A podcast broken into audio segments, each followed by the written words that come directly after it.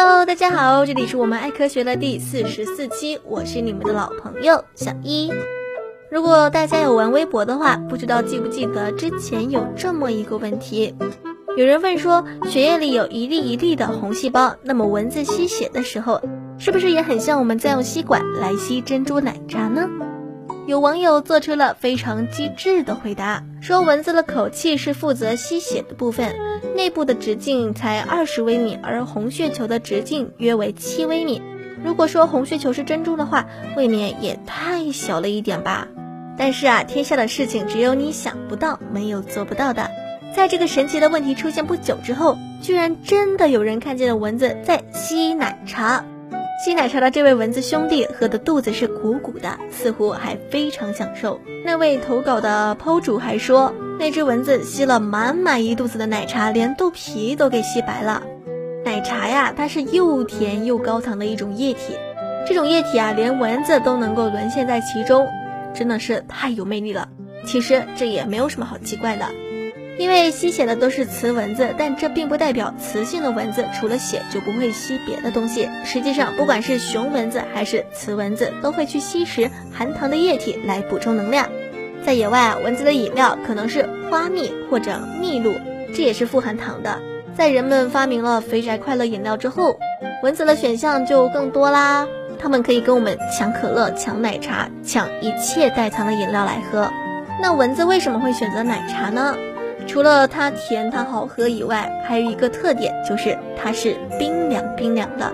我们人呐是温血动物，蚊子在大夏天的喝热乎乎的血可不是什么非常愉快的事情。雌蚊子如果要产卵的话，是必须要营养的，所以就得吸血。那它们冒着吃大巴掌的风险在吸血，肯定是要吸得非常快，就是吞吞吞的喝下尽可能多的血，然后尽快飞离犯罪现场。那你假想一下，如果你肚子里突然灌进了大量的三十七摄氏度的血，那这个高温很可能就会超出它的承受能力，所以蚊子必须想办法给自己降温。所以啊，奶茶对它来说可真的是非常符合要求了，又甜可以补充能量，又是冰凉冰凉的，喝下去又不会觉得太热。那有科学家就开始想了，既然他这么喜欢喝奶茶，并且还觉得人的血喝起来太热了。那我能不能通过用肥宅快乐饮料来抑制蚊子对血的欲望呢？米兰大学的动物学家加布里奥利就做过这样一个实验，他研究蚊子叮人的欲望会受到哪些因素的影响。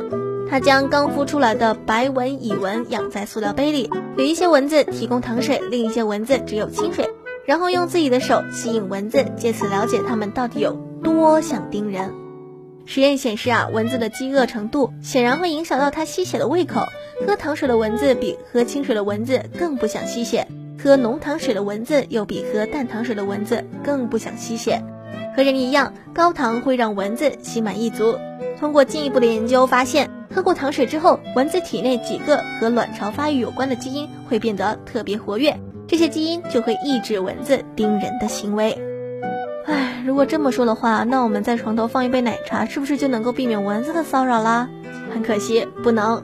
在实验的十七天内，即使是喝浓糖水的蚊子，也有一小部分被人手所吸引了。所以，糖水虽然能够让蚊子不那么想咬人，但是还是不能让蚊子洗心革面，改吃素哦，不对，改喝奶茶。听完这期节目，不知道你有没有感觉大自然真的是非常的奇妙呢？其实，在这个炎热的夏天啊，不止你是靠奶茶来续命，蚊子也是靠喝奶茶来续命的呢。